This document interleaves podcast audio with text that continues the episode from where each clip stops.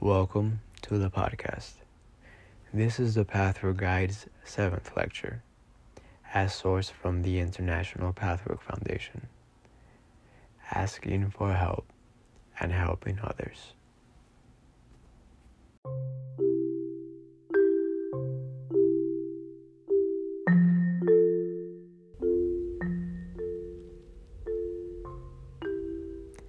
Greetings in the name of God. I bring you God's blessings. Each emotional reaction, thought, opinion, or tendency, even the smallest personality trait, is a luminous ray that is invisible to you, but belongs very personally to each individual being. In the same way, the fixed and yet eternally moving spiritual laws, which pertain to every possibility or modality of outer or inner reaction, also create such luminous threads. Whenever your personal rays agree with those of the spiritual laws, you fulfill your life and you are in harmony and bliss. Whenever personal rays deviate from spiritual laws, you find yourself in disharmony. This causes the difficulties which you so often and so erroneously believe to be blows dealt to you by fate. The more you remove yourself from the roots of the difficulties by covering them up and pushing them into the unconscious, the more difficult it will be to perceive the connections and to dissolve or pull out the flawed roots. If you wish to be happy, you have to go to the flawed roots within yourself. This radical, quote unquote, approach, this going to the roots, is the path of perfection or purification, or the healing of the soul, whatever you may call it. You who seek contact with God's world for this purpose, and without this contact, purification is not possible will receive the greatest support and guidance, and everything will develop in the best way for you. You will indeed be in good hands. To follow this path, you also need outside help and advice so that you can remove the first stones which block your way to contacting God's world. The purpose of outside help is to make inner help possible, or, to put it another way, Help must first come through outer sense perception to bring about autonomy of the inner perception or intuition.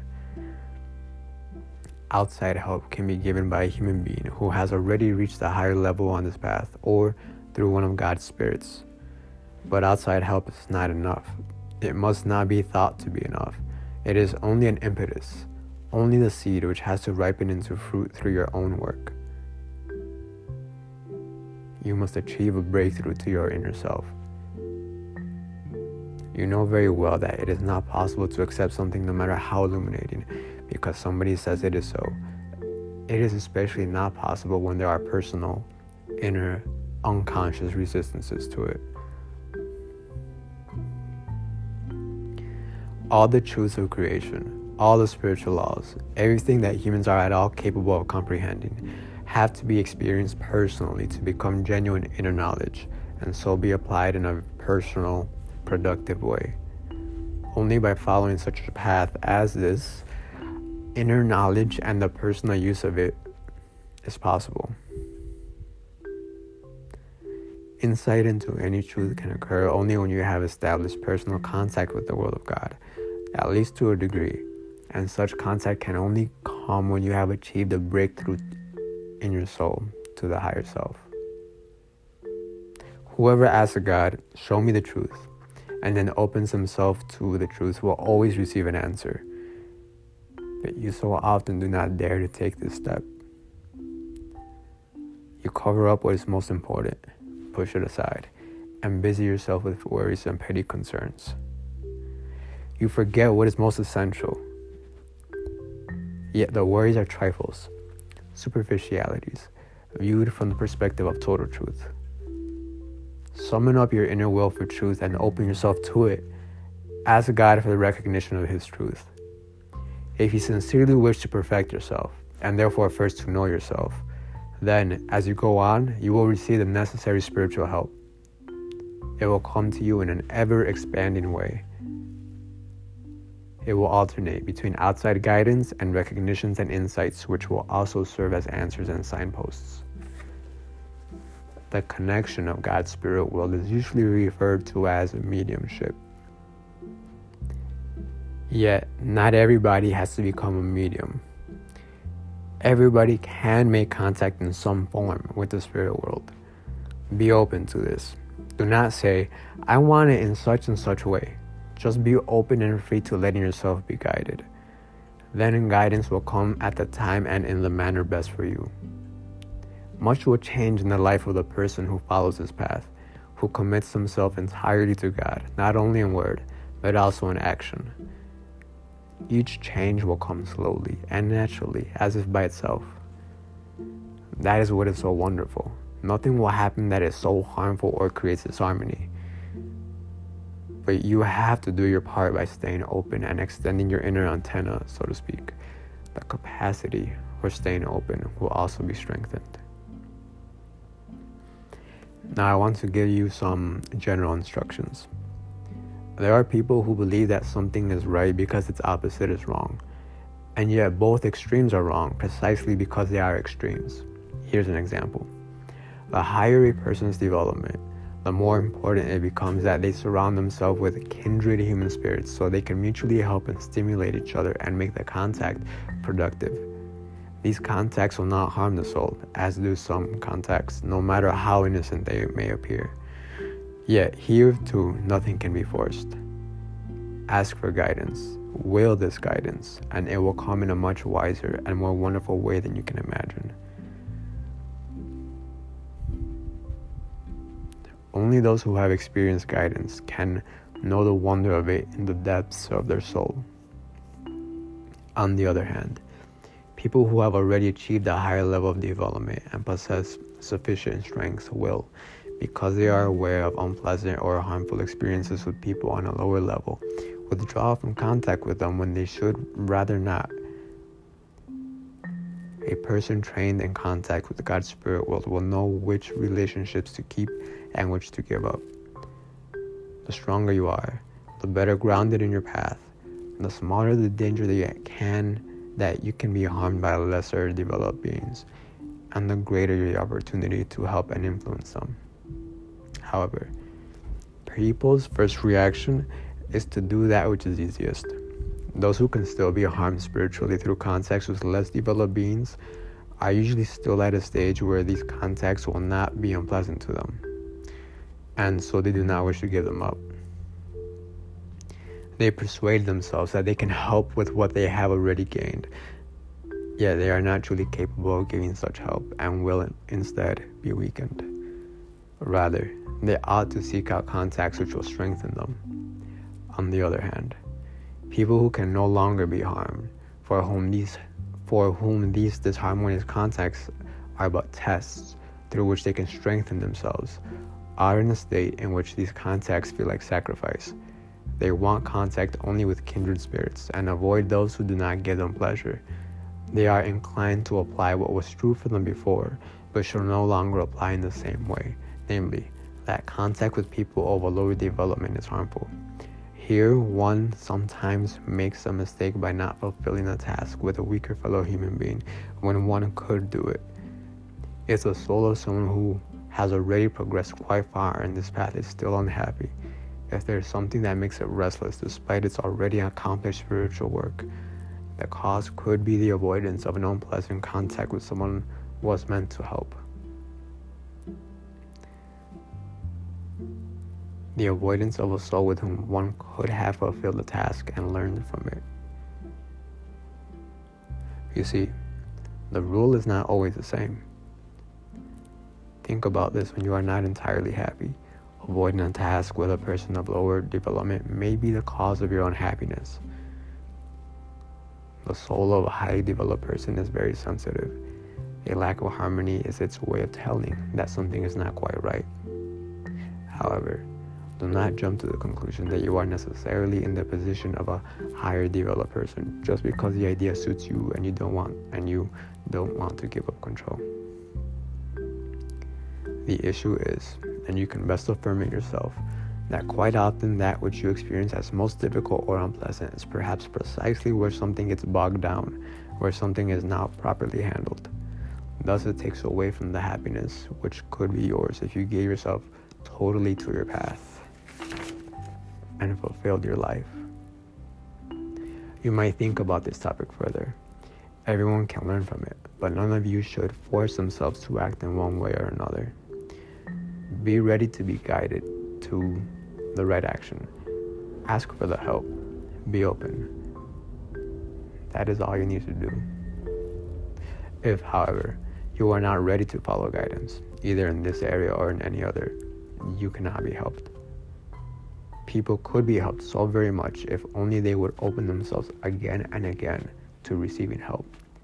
Yet they simply forget to ask for it, and so often they do not even want to think about it. How much happiness, how much bliss they lose this way. The wonderful forces and luminous rays of the spiritual world are ready to embrace you, but you often make it impossible because your own rays move in a different direction. They cannot harmonize with the luminous threads of the, the greater reality and so beneficial influence and help cannot reach you. And now, my beloved friends, I am ready to answer your questions. Question I just read a book by Prentice Mulford, which almost completely agrees with your teachings, but there's one thing which I do not completely understand. He says that one should not preoccupy oneself with the negative, especially not with one's own faults. Such preoccupation creates more negativity. It is enough to identify the negativity and leave it at that. You, however, taught us not only to confront our faults, but also to fight them. Yet, in order to fight them, we have to think about them every day.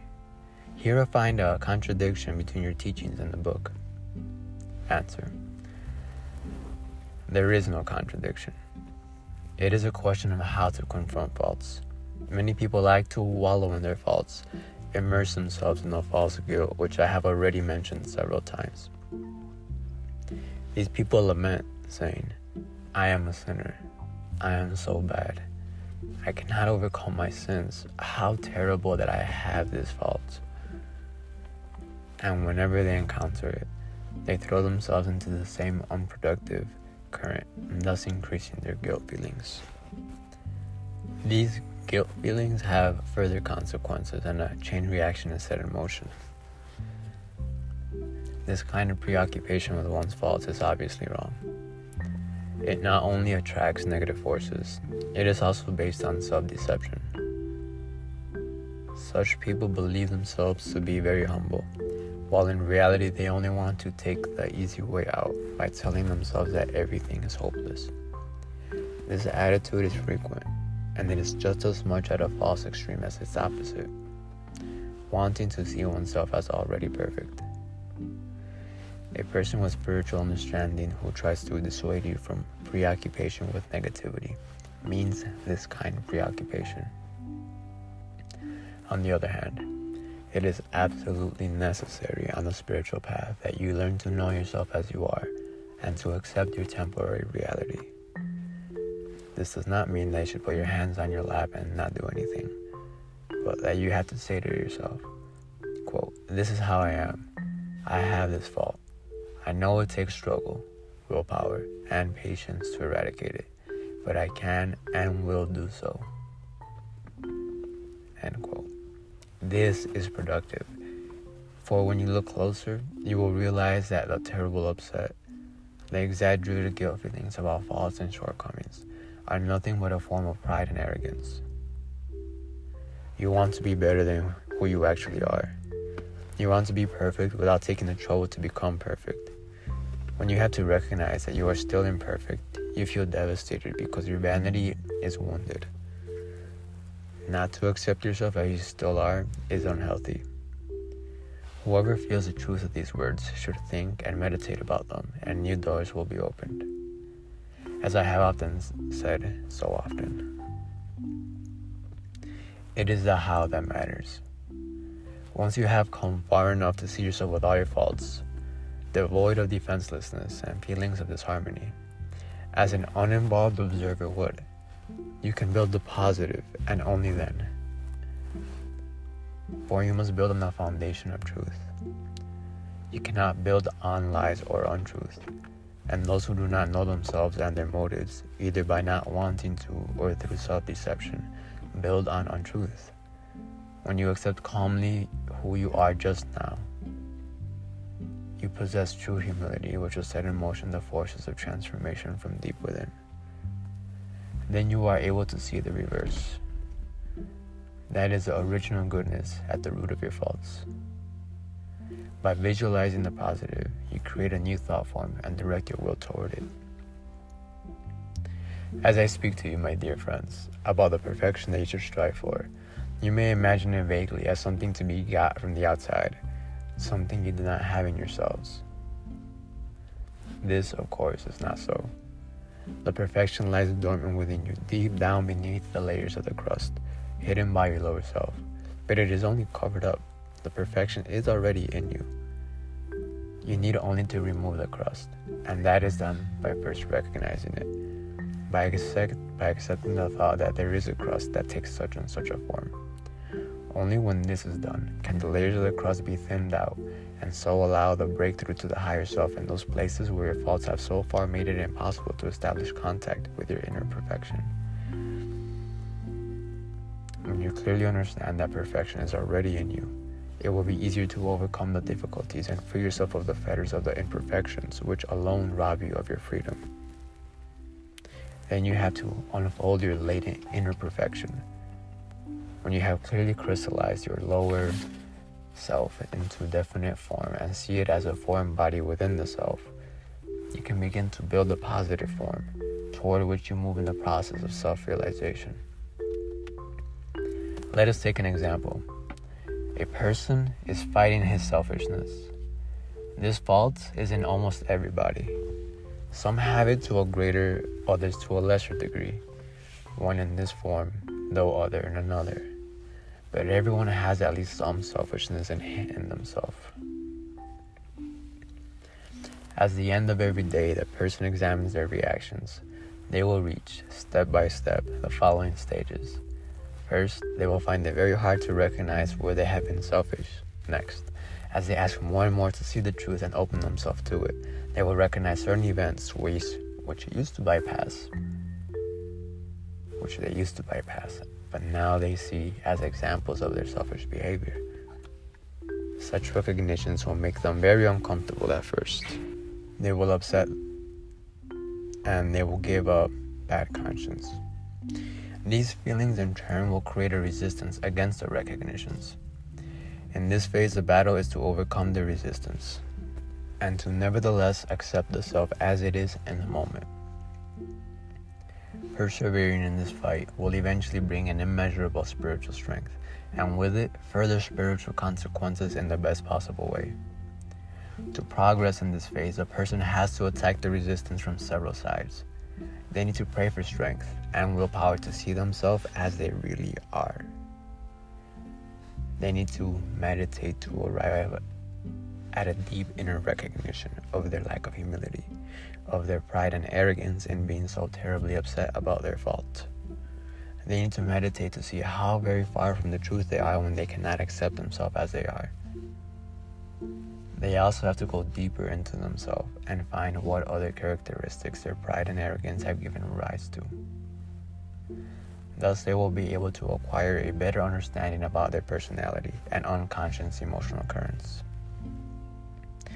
After a certain time, these efforts will, of daily self finding, retrospection, meditation, prayer, and resolutions will enable the person to react in a new way they will succeed in applying what they know in their daily silent hour and will react from this knowledge to whatever happens.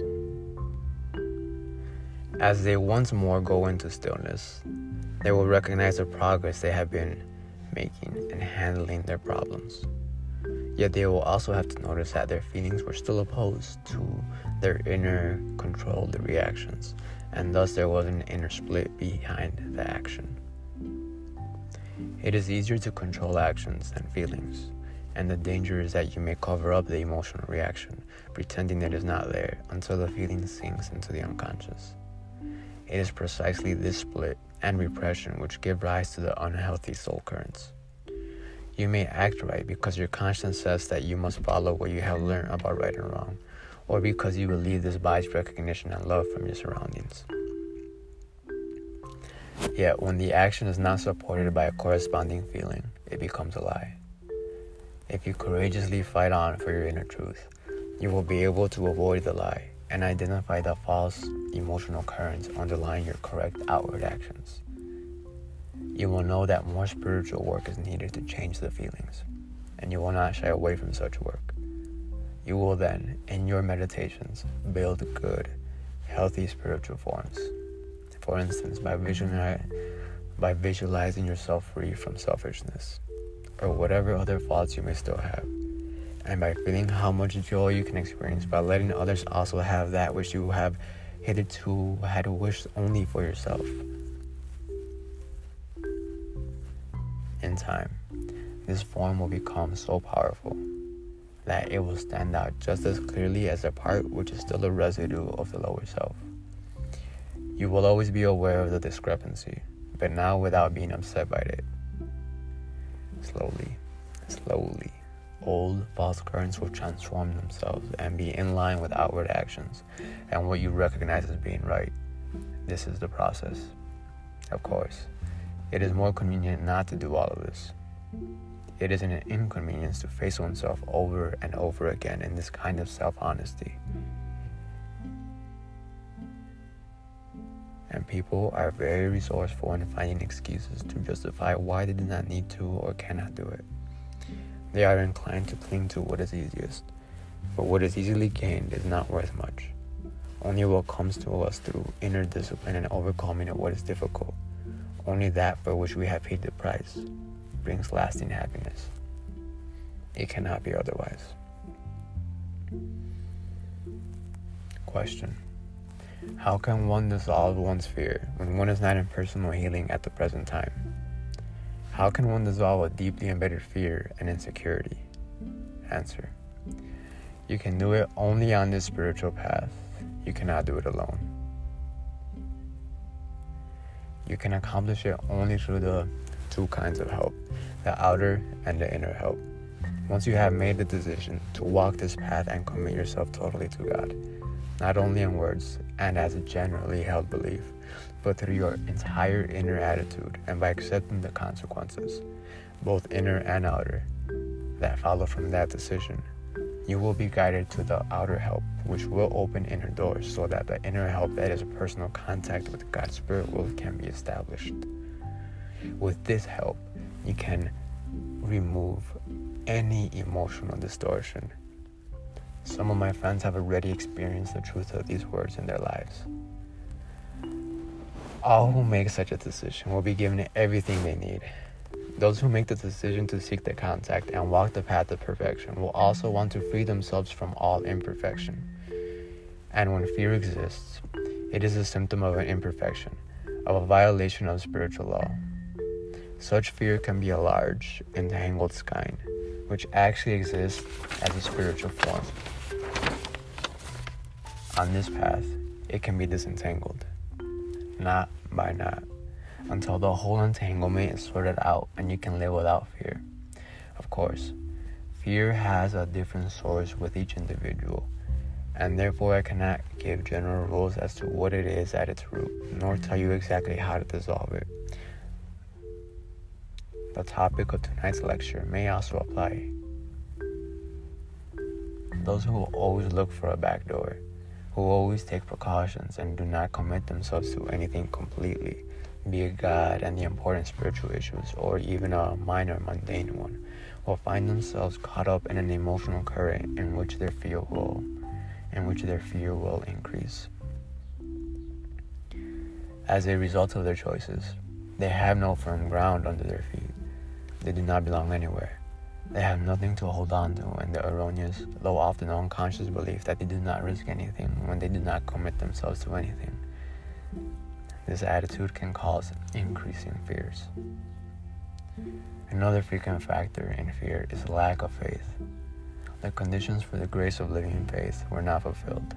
Therefore, such people will have to rely on themselves entirely. They believe that everything depends on them, yet, paradoxically, they will neglect doing what truly depends on them and so will not affect changes where they could. At the same time, they will feel that they depend in many respects entirely on God, yet they cannot experience the feeling clearly and they waver in their loneliness. because they do not fulfill the lawful conditions whereby they could put themselves into the hands of God. Even when such people have some intellectual knowledge of the great truths, this kind of knowledge will be vague, unreal, doubtful, and will not support them. The more such thoughts take possession of them, and the more they nourish them through their intellectual channels only, the more they remove themselves from any possible divine influence, and the greater their anxiety will grow. In their ignorance, they will violate more spiritual laws and thus remove themselves even more from the possibility of a direct experience of a greater reality. Furthermore, the fear may also come from clinging tightly to the ego with self pity, vanity, cowardice, and pride. In short, everything that nurtures the ego, which wants to feel special. This also is mostly unconscious, yet, the more unconscious the process is, the farther away one is from putting an end to it. This is why it is so important to make everything unconscious conscious and examine it in the light of truth. The elevated ego makes you lonely. It puts you indeed into a special place, though in a different sense than you had imagined. It separates you from your surroundings and you make and makes you blind to truth because vision cannot come when the law is violated. And here the law of brotherhood is violated. The person who surrounds himself with a wall of separation will become lonely and detach themselves more and more from the people around them. And this has nothing to do with their social life, which might be very active. The separation then will increase the fear. These are the main points about fear, and they can be linked to other personal inner currents. As I said before, all this can only be recognized and overcome on the path of self recognition and purification. Whoever commits himself to the path will obtain all imaginable help.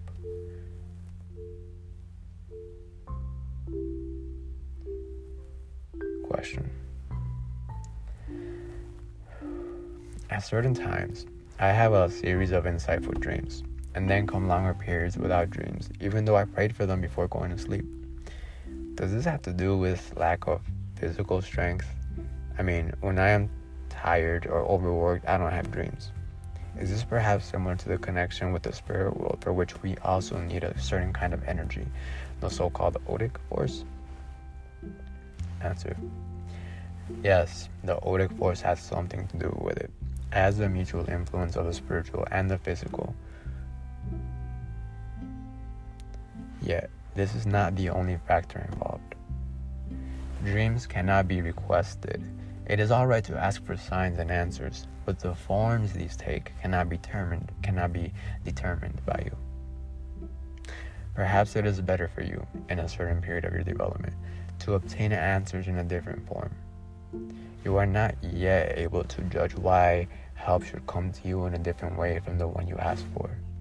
But perhaps your dreams of insight have become too habitual, and therefore they do not require much spiritual labor for you to interpret them. The intention may be for you to exert a greater spiritual effort, and if you do, you will receive the answer in another form.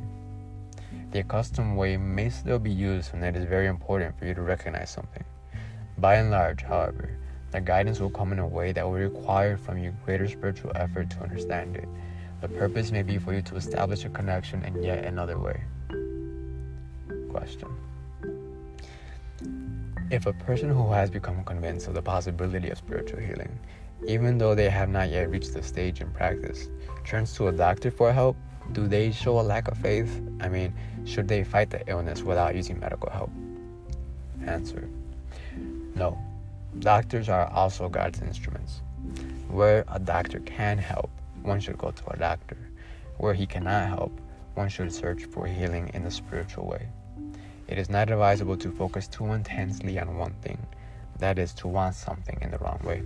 Again, it is easy to misunderstand this. To want the overall goal with a healthy will is very important. But to exercise a cramped, over intense will on a specific detail could be a great obstacle. Illness has different causes. They may be karmic, or they may be the symptoms of a distortion in the soul that can be traced to the present life.